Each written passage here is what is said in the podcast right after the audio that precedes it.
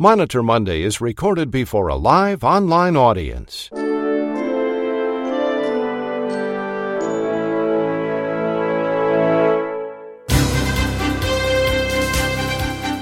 It's morning in America. It's Monitor Monday. For rural hospitals and small town clinics, big city health systems, and healthcare professionals, Monday means Monitor Monday. And Monday means gearing up for another week of audits by the government and health plans. Here now with the latest regulatory and audit news is the publisher of RACmonitor and the host of Monitor Monday, Chuck Buck. Good morning, everyone, and welcome to another live edition of Monitor Monday. Could the Empire State be among the first to introduce a single payer healthcare system? Standing by to report our lead story this morning is Dennis Jones. Also on today's Monitor Monday, Walgreens is facing a whistleblower False Claims Act challenge. Famed whistleblower attorney Mary Inman will have the latest news on that story. In another major story, the American Medical Association CPT editorial board has approved major changes in documentation and code selection for E&M codes. Shannon DeConda will offer perspective. Nancy Beckley has returned, and she will have the latest hot topics and the Monitor Monday listener survey. And healthcare attorney David Glazer has another example of risky business. But we begin this morning with more news on the extrapolation changes from CMS. Here again now with part two of her story is healthcare attorney Nicole Emanuel. Thank you, Chuck. I had a question for my last uh, episode, and it had to do with whether extrapolation has to do with a dollar amount. And the answer is yes. Uh, the person who asked the question said that 500 claims with a one non compliant is 0.2%. However, in my example, I had said that the one non compliant claim was $100. So that ends up making it 20%. So so the answer if if you're wondering about extrapolation, dollar amount does matter.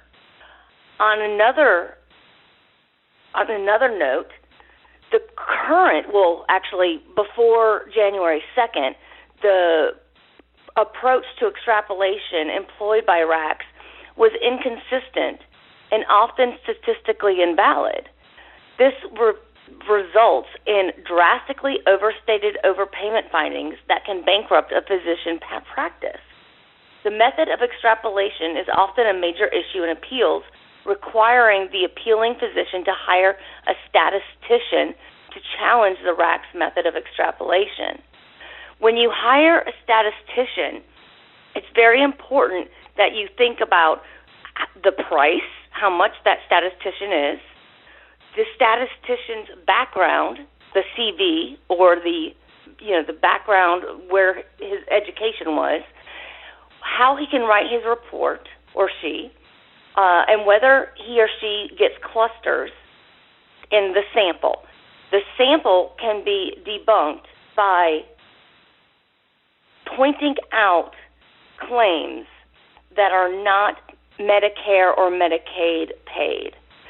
So, for example, if a auditor go, uh, looks at 150 claims and four of them, or even one of them, is not Medicare or Medicaid paid, that entire sample is then invalid.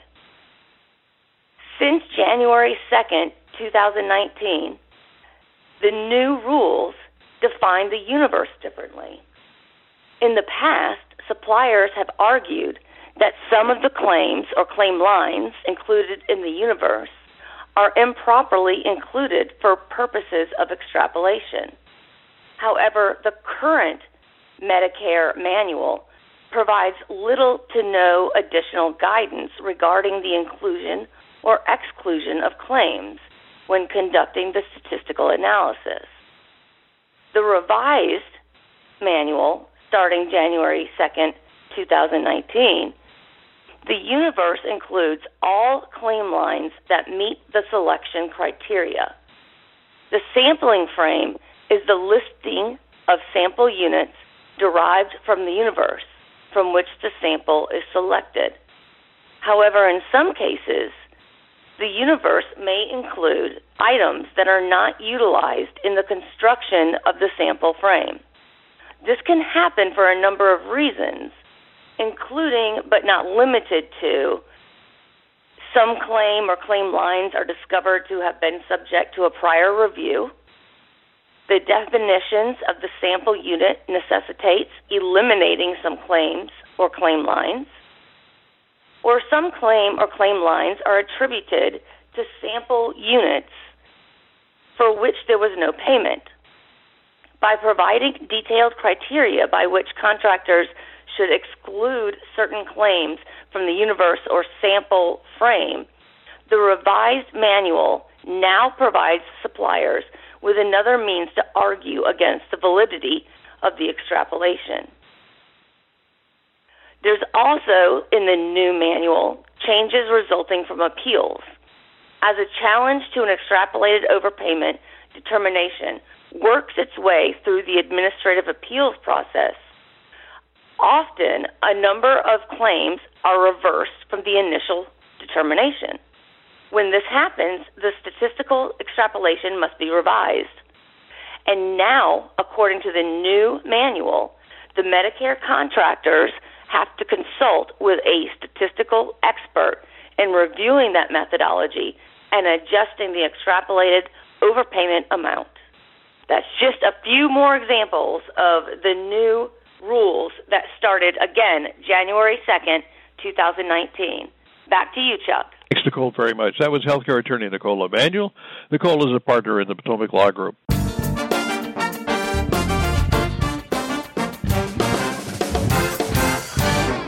And here now with the latest hot topics is Monitor Monday senior correspondent Nancy Beckley. Good morning, Nancy. Welcome back. Thank you very much. And I spent last week on the road doing uh, therapy clinics compliance reviews, which is what I do. Therapy continues under review. And this past week, I heard from two of our listeners in the Noridian JF and JE jurisdictions. One provider was facility based, the other provider was private practice. So, what's Noridian probing? For one, the provider that with the TPE related to increased utilization of a specific therapy code. In other words, the analytics were based on their own data. You did this much last year and now you've did much this year, so you're on the radar. Their compliance officer indicated to me that this was not unexpected after a change in how they were documenting for their services and then eventually putting the codes on the claim.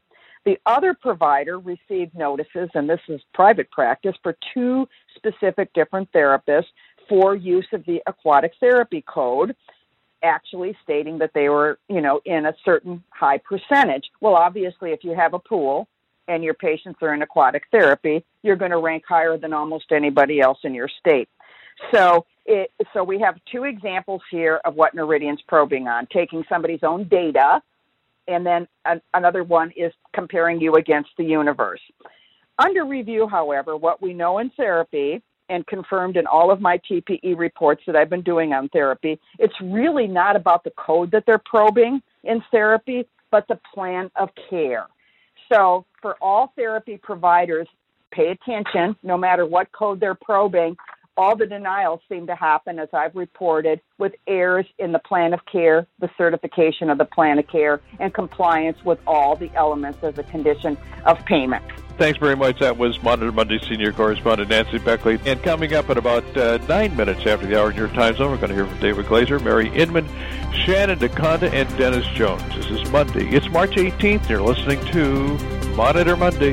Stand by.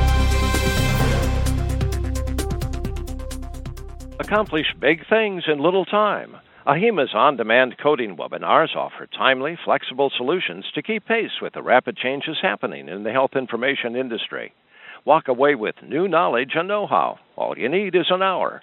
AHIMA's 2019 coding webinars cover topics like ABCs of E&M, HCCs, the what, the why, and the how, simplifying MACRA, MIPS, and the APMs for HIM ED infusion and injection coding, plus other topics. Visit ahimastore.org to browse all topics. You've been hearing us talk about the RACmonitor webcast portal. You know, that's where you can listen to 50 compliance webcasts when you subscribe, of course, to the RACmonitor webcast series.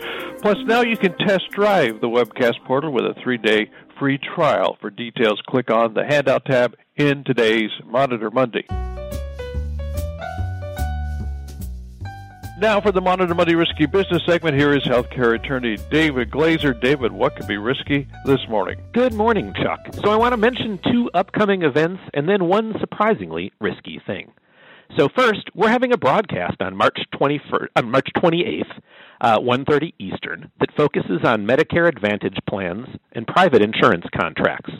We'll be addressing questions like Do Medicare Advantage plans have to follow Incident to rules?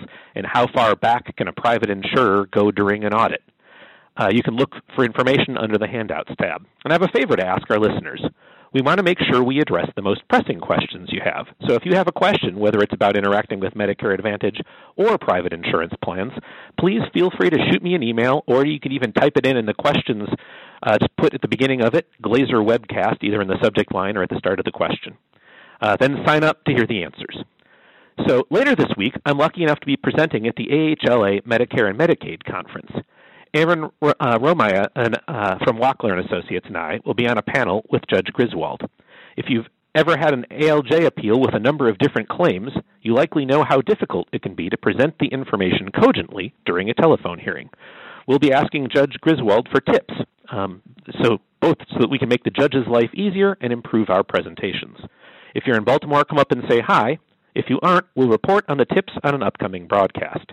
Finally, if you've got a good question for the judge, she's super gracious about answering them, so feel free to shoot me an email sometime today or tomorrow. Finally, what's risky? Well, this is the surprising one using Google to find the law. Now, I like Google as much as the next guy, but I want to share a personal experience that I hope will burn into your brain.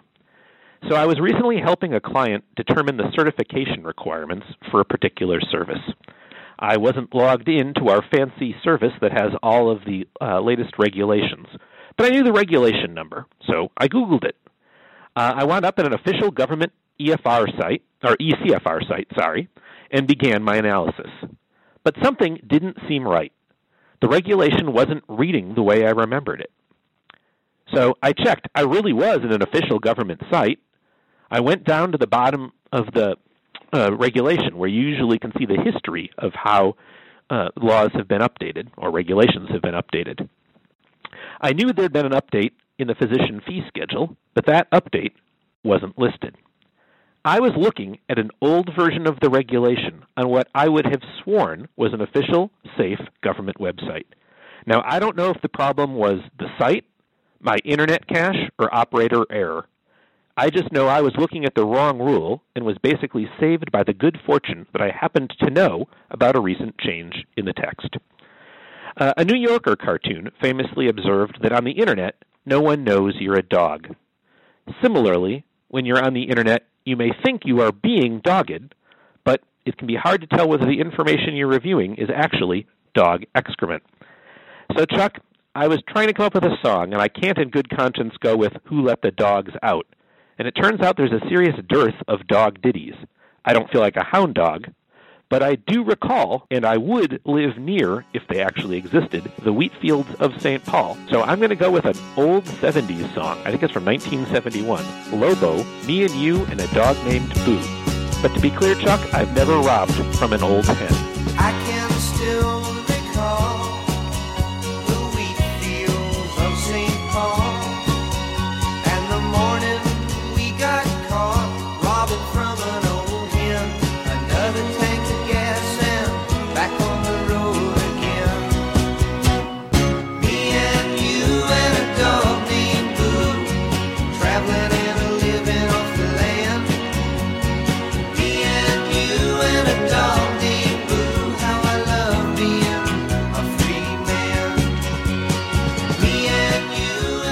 To you. Thanks, David, very much. That was healthcare attorney David Glazer. David is a shareholder of the law firm of Fredrikson Byron in downtown Minneapolis. David, thanks again very much. The American Medical Association CPT editorial board has approved major changes to document and code selection guidelines for E&M codes. Here now is Shannon DeConda with a perspective. Good morning, Shannon. Good morning, Chuck, and thank you again for having me on the broadcast. Um, last week, many of our inboxes pinged with the delivery of an article about E&M information published by the AMA, or maybe you read an article written regarding the AMA proposed updates. I got such a ping, along with many other emails of concern from fellow coders and auditors regarding it, and I bookmarked it in my browser.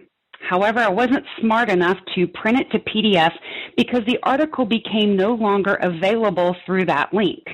Sure, you can access great articles about it, but to include the details that the AMA had, there was no access.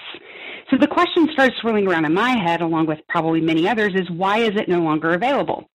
Well, I will say that there were certainly some rules and comments that didn't seem fully developed, so maybe it was a premature launch. For example, the beginning identified AMA's decision to delete 99201. Big whoop. No one really uses that code anyway, except when we're downcoding a provider. So no earth shattering news. However, in that same area, it also um, showed the codes 99202 through 99215, and it itemized new codes 99206 through 99210, but it had revision triangles in front of it. Okay, what are we to make of this? Was there going to be a new code set? Well, sure enough, the document was re released on March 15th with a revision to that document now showing that that was apparently a typo. So just a note, if you're using your previously cached in your browser access to that document, it won't work anymore. You can email me or contact Monitor Monday for a direct access link. If you go to the AMA's web, page, you can actually find it. So I was actually supposed to spend my segment breaking this information down. However, if you've heard me present before, you know I've said a thousand times if I can't cite and source something, it's really hard for me to give you my opinion without telling you everything about it is my opinion. Until literally two minutes ago when I accessed that, that uh, page through the AMA website, while waiting on the broadcast to start. Therefore, I still feel a little challenged to speak to those changes, but I'm going to kind of put everything in a nutshell. And later this week, through the graces of Chuck and Monitor Monday, I will be releasing an article going through everything in detail. The nutshell is it seems AMA is working quickly to try to get in front of the CMS E&M proposed changes for 2021. What does this mean? I, along with many of you, thought this might be a issue that was punted around for several times, like the ICD-10. But with AMA's involvement, it will more than likely not be that way. The document includes instructional guidance of how we would now choose the CPT codes, as well as an announcement of new guidelines for outpatient office codes, changes to the titles of the three components of medical decision making, and changes to the definition of time and time thresholds. Once this information is redistributed and you're able to look at it, we'll be able to give a little bit more of some details on that synopsis. We should consider how best to prepare for the changes. We now know for pretty certain changes are coming. Yes, it's hard when we don't know all the changes, but we didn't know all of the changes that were coming with I-10 and the exact codes either, but we were still able to start educating and preparing. I believe there's a positive point here. If the AMA is getting involved in making changes to the code sets, then a good news element would be that the guidelines will be applicable to all carriers.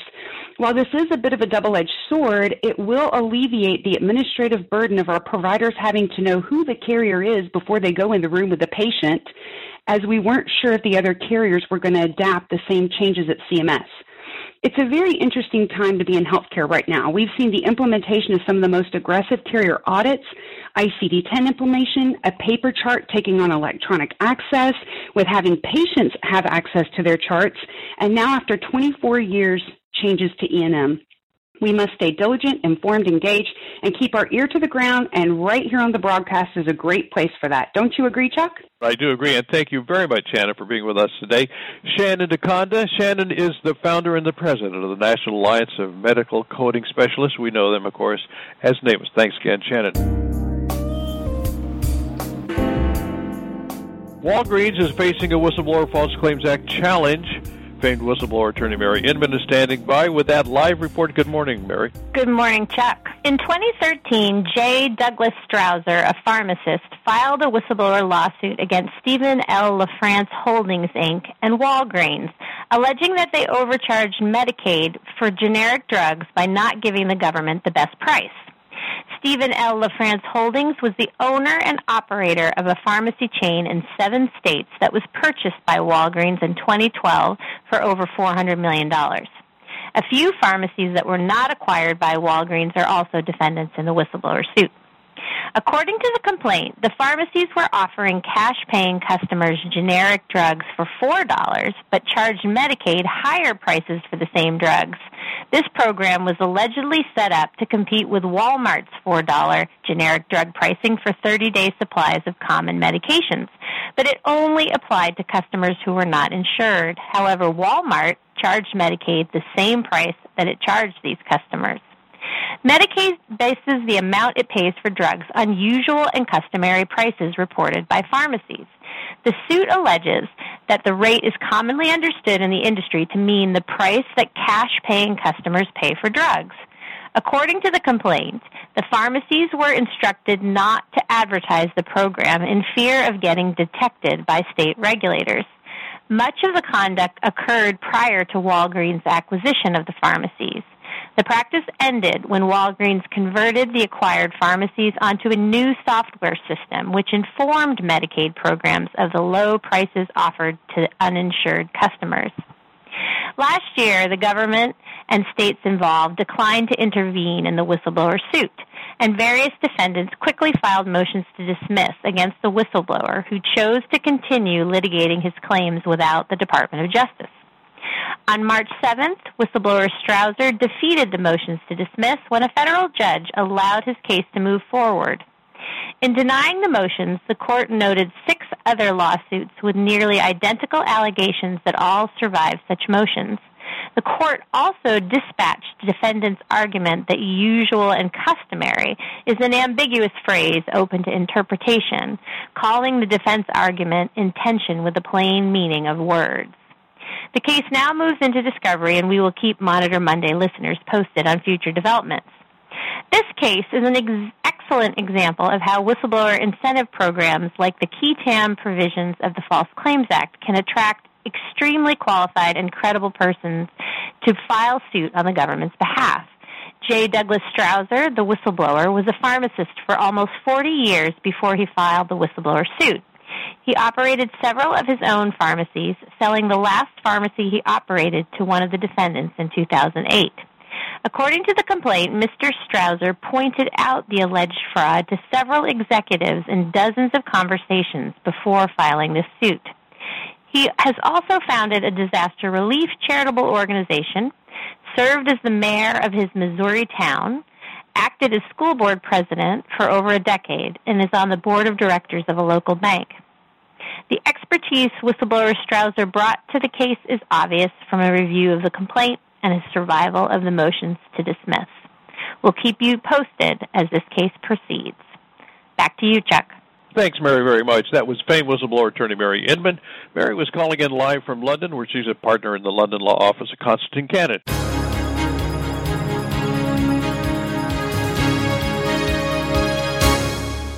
Could the Empire State be among the first to introduce a single payer healthcare system? Dennis Jones joins us now to report our lead story this morning. Good morning, Dennis. Good morning, Chuck. Thank you very much. If you've read recent headlines, you may feel that the single payer health plan or Medicare for All system uh, may soon be a reality in New York State. Or will it? The speculation about the single payer health plan in uh, in New York is fueled by the Democratic Party's November victory in the state Senate election. The New York Assembly has passed the New York Health Plan, a single payer health plan bill, a number of times in past years, but the bill could never pass in the state's upper house. Swept up in November's blue wave election, New York's state Senate is now under the control of Democrats. Many see the election as a mandate to fix our broken healthcare system. Well, now what? The New York Health Act is summarized as a Medicare for All plan, and it obviously seems like a great idea to many. However, many others are not in favor and have tagged the single payer health plan with the dreaded moniker of socialized medicine. There is no argument that our current payment system for health care puts a serious financial strain on New Yorkers as they struggle to pay for their health insurance premiums, out of pocket costs for their families' acute care services, drugs, medication, and long term care for themselves or their, or their parents. The high cost of care bankrupts some family some families and forces others to forego needed care that they feel they cannot afford. There are 1 million New Yorkers who still do not have health insurance, and as many as 2,000 New Yorkers per year have died due to their lack of coverage in the last 10 years. However, the New York Health Act is not about the uninsured, says New York State Congressman Richard Gottfield.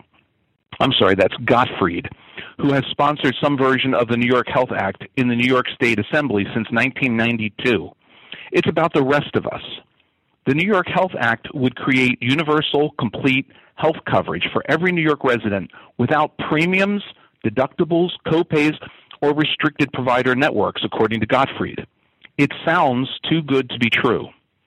According to State Senator Gustavo Rivera, who is the Senate sponsor of the New York Health Act, the New York Health Act is the only option on the table that would provide comprehensive health coverage to all New Yorkers. It would extend coverage to those who currently have no access while providing quality and comprehensive care to New Yorkers who have been traditionally uninsured. But the near term future of the New York Health Act is still uncertain, even with the state Senate under Democratic control and with a popular Democratic governor. I'm sure you know why. This global coverage comes at a high cost. Nationally, Medicare for All would increase the federal budget commitments by approximately $32.6 trillion during its first 10 years of full implementation. The implementation of just New York State is about 1.5 trillion over 10 years. Yes, that's trillion with a T. This would require an estimated 160% tax increase by 2022. Supporters of the New York Health Act say these estimates are inflated and that savings inherent in the one payer system would offset costs and there are actually significant overall savings to the plan. But this is where the logic of the Medicare for All plan begins to lose some of its health industry support. Proponents of the New York Health Act that predict overall savings base their figures on eliminating corporate profits and lessening administrative burdens like authorizations and denials for service. Nothing controversial here. But they depend heavily on decreasing reimbursement for drugs and reimbursing providers at Medicare rates. Yikes. In short, this means giving all providers a cut of about 40% of net revenues. These low Medicare rates, which are currently offset by the higher rates paid by commercial play- payers, would be ruinous for hospitals. Closures would be even more widespread than they are now, at a time when universal coverage created, creates increased demand. Consequently, the AHA has come out strongly against federal Medicare for all plans in the past.